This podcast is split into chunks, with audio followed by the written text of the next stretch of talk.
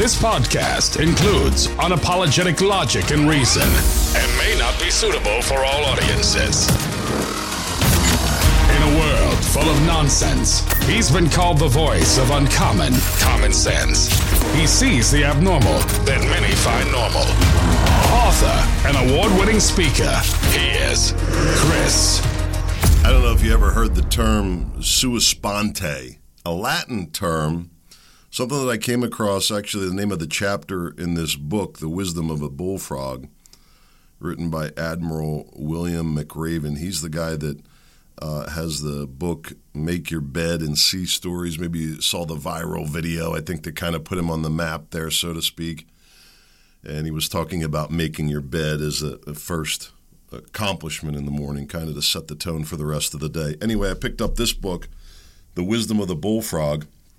The bullfrog is the longest running Navy SEAL. This guy, 40 years as a Navy SEAL. I've talked about that a little bit on some other podcasts, but today I want to talk about sua sponte.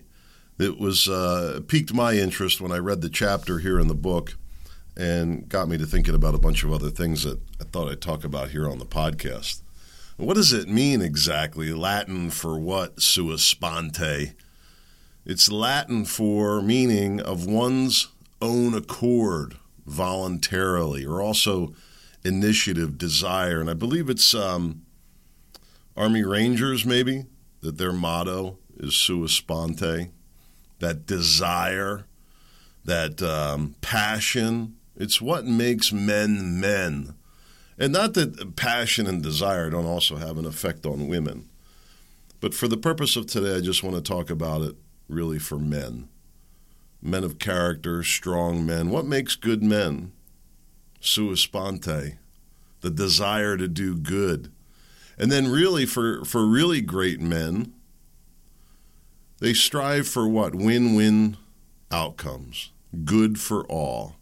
Willing to do the tough work, the dirty work to make sure that that happens. And then there's a few really good men that are willing to sacrifice everything, that they'll sacrifice all for the good of all. And to that, we also have a Latin term, always faithful, semper fidelis, the motto of the United States Marine Corps, you might know. Faithful and, and aggressive to the good of all and willing to die for it, really. Why do I bring all this up? As I was reading this chapter on sua sponte, and I'm thinking about this idea of on your own accord, it really struck me. It really struck me that the although the, the whole purpose of Marine Corps boot camp and much of the military experience is focused on teamwork, right? The, the, the, the Army, Navy, Air Force, Marine Corps, there's, there is no army of one.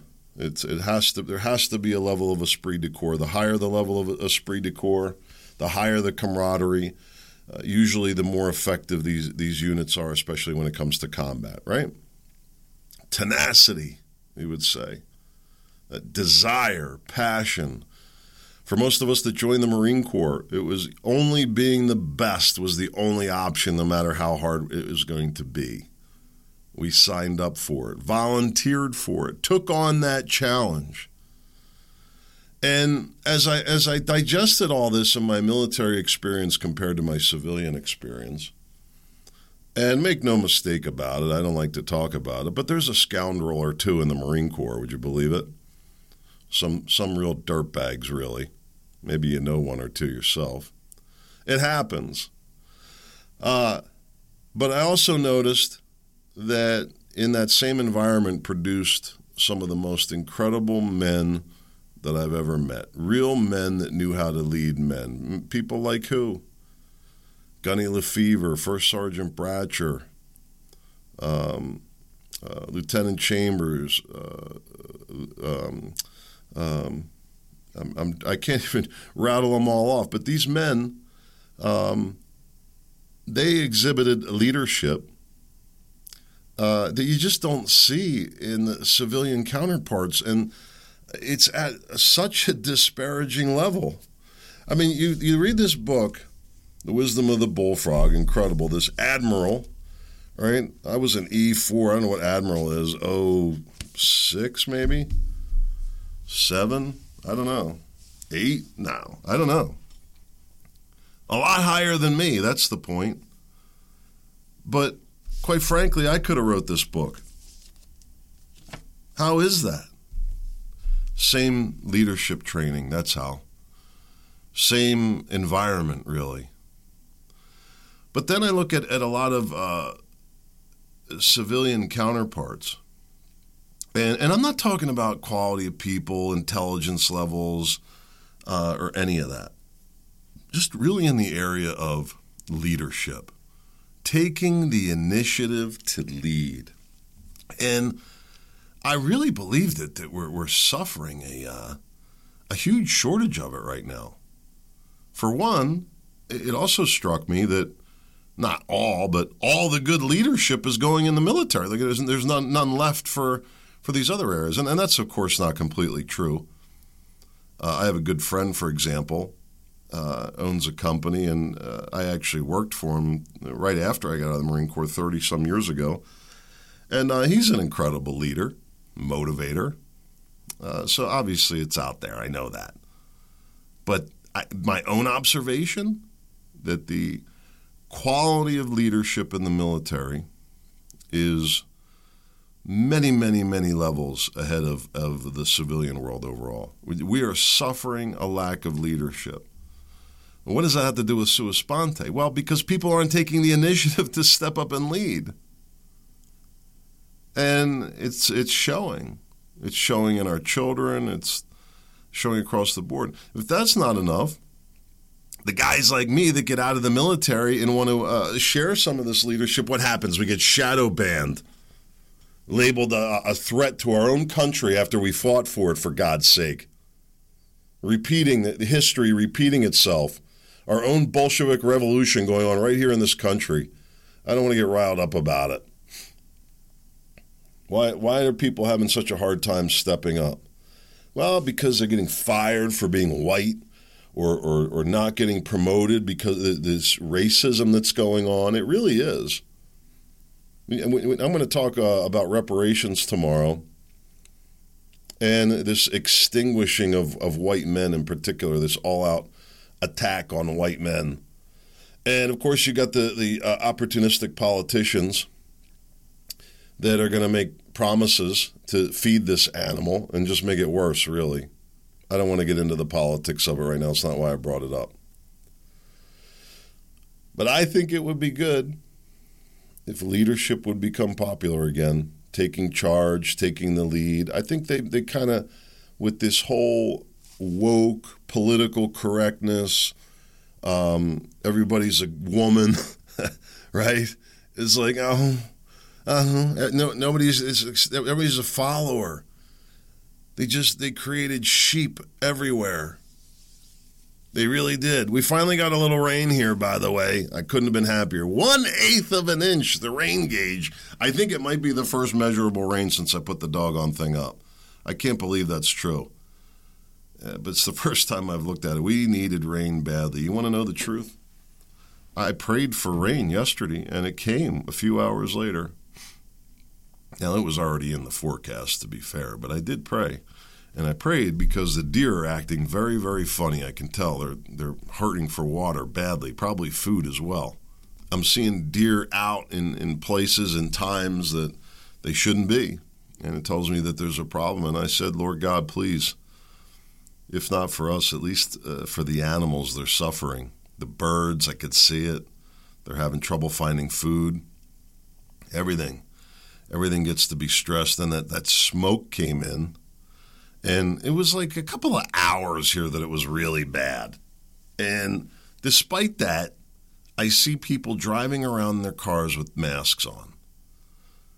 And if that doesn't illustrate to you everything that I'm talking about with leadership and sua sponte, that the leadership is so poor this, I guess, came out of uh, the, the state level. This air quality warning, and they have these air quality indexes and the this rating, and I'm like, wow, it's all very sophisticated.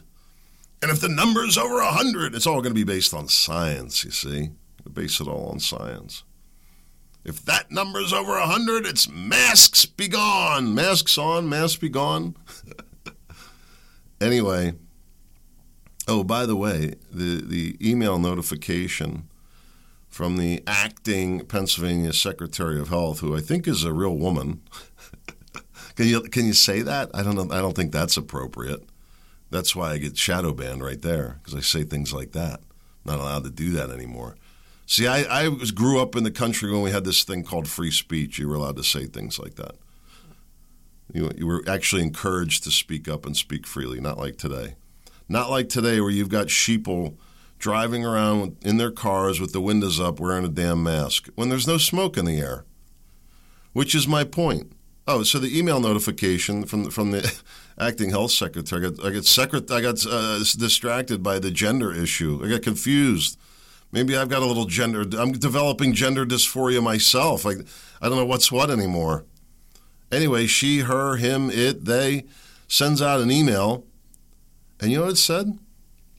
It says those regular masks are good for things like sawdust, but they won't block smoke. Huh. Interesting, don't you think? All those people wearing those masks for COVID. Oh, yeah, masks work, they say. Huh, but not for smoke. I guess, what does that mean? That the virus is a bigger particle than smoke? The smoke you can see, the virus you can't. But somehow the smoke gets through, but the virus can't? Isn't that what they said the science said? What's science? Hilarious when you think about it. And then you see these people wearing their mask in the car because the science says, the government says, there's no leadership. You don't even know if it's a freaking man or a woman. And everybody's bowing down to this. And if all they would do is open their eyes and think for themselves, they'd realize the pure lunacy of the whole thing. Good God. Let me switch to something else. I want to tell you a little heartwarming story. Friday, about 3 o'clock in the afternoon, and I was taking a moment to observe my morning glory flowers that are coming in. Now, you can laugh if you want, uh, but I like gardening. I really do, especially at this point in my life. Why? Because I like being outside, I like growing things, I like the experience for my daughter, and it's relaxing to me. I, I, I say this uh, because it's real. It's like we're living in this alternate universe, this phony world of nonsense and BS. And I can just go back and reconnect by getting my hands dirty and, and getting some sunshine. And I'll tell you, and, and I think um, uh, uh, Dr. Mercola would, I know he would agree, he's talked about it. That uh, sunshine, I think, is like the an essential um, nutrient. Why isn't the FDA talking? They're locking all these kids inside, and the sun is damaging.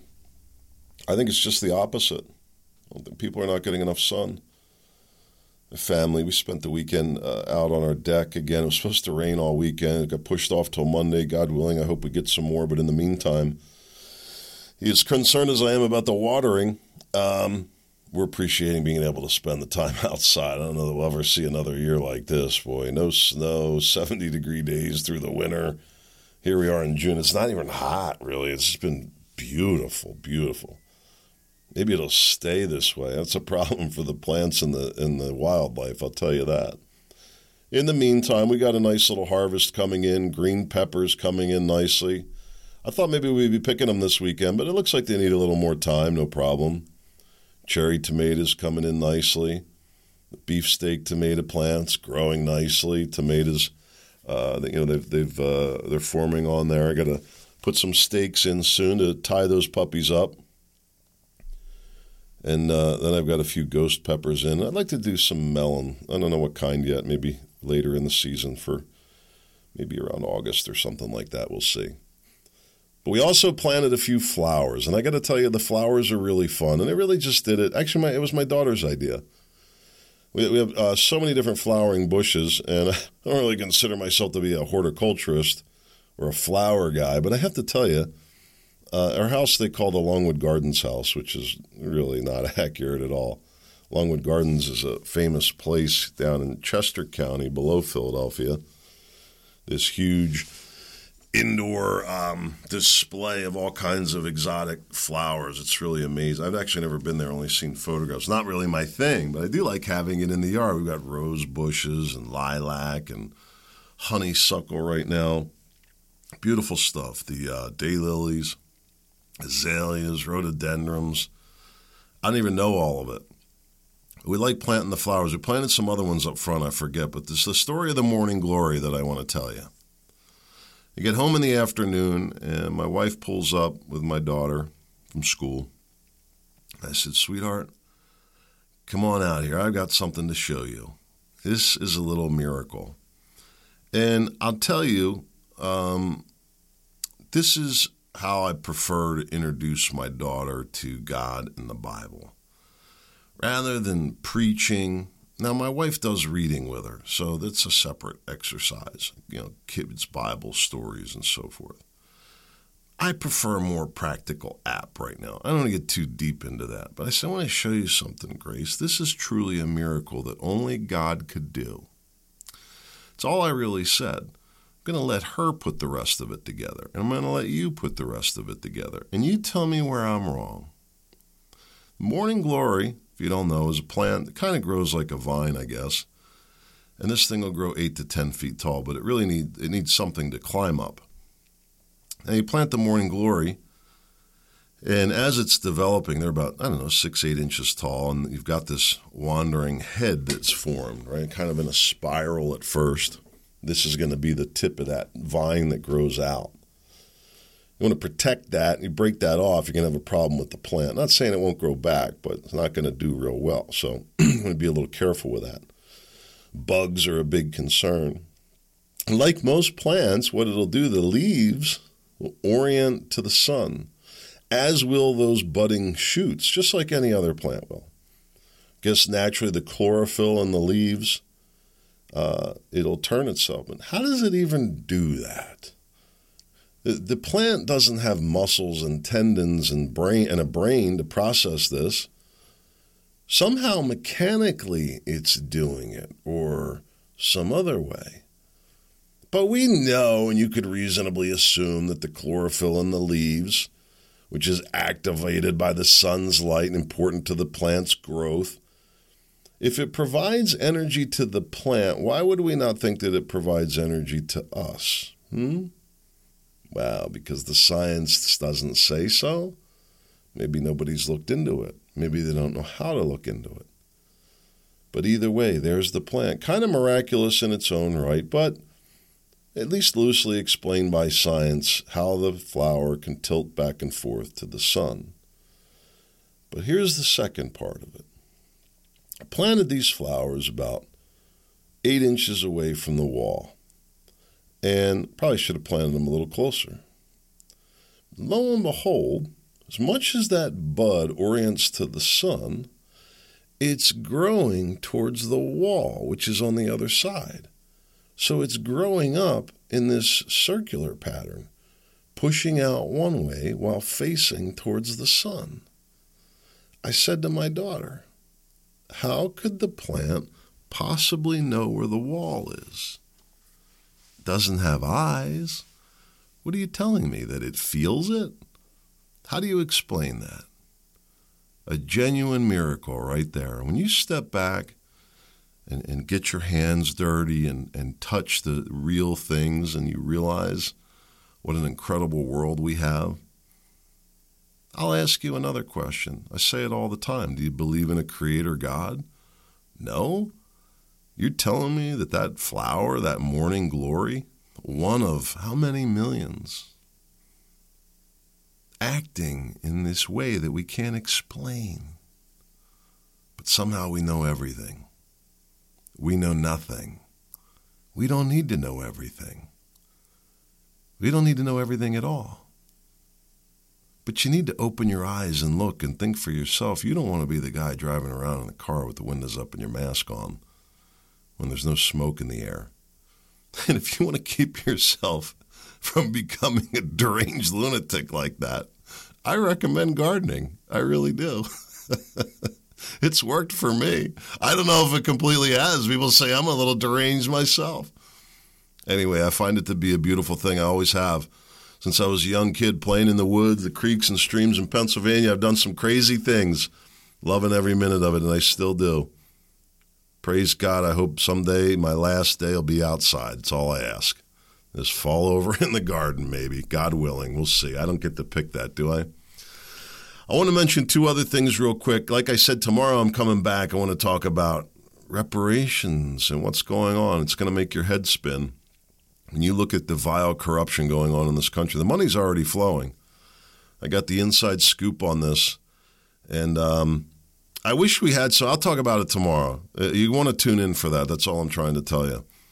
Uh, but I also want to take a minute to talk about Ukraine and this uh, Trump indictment situation because I have a lot of people emailing me.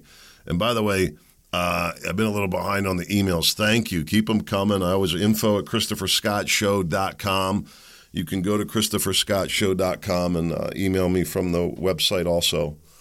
And uh, I really appreciate. I always read them, and I appreciate getting them. Uh, it's just been a little hard for me uh, to respond lately, as I've been a little busy.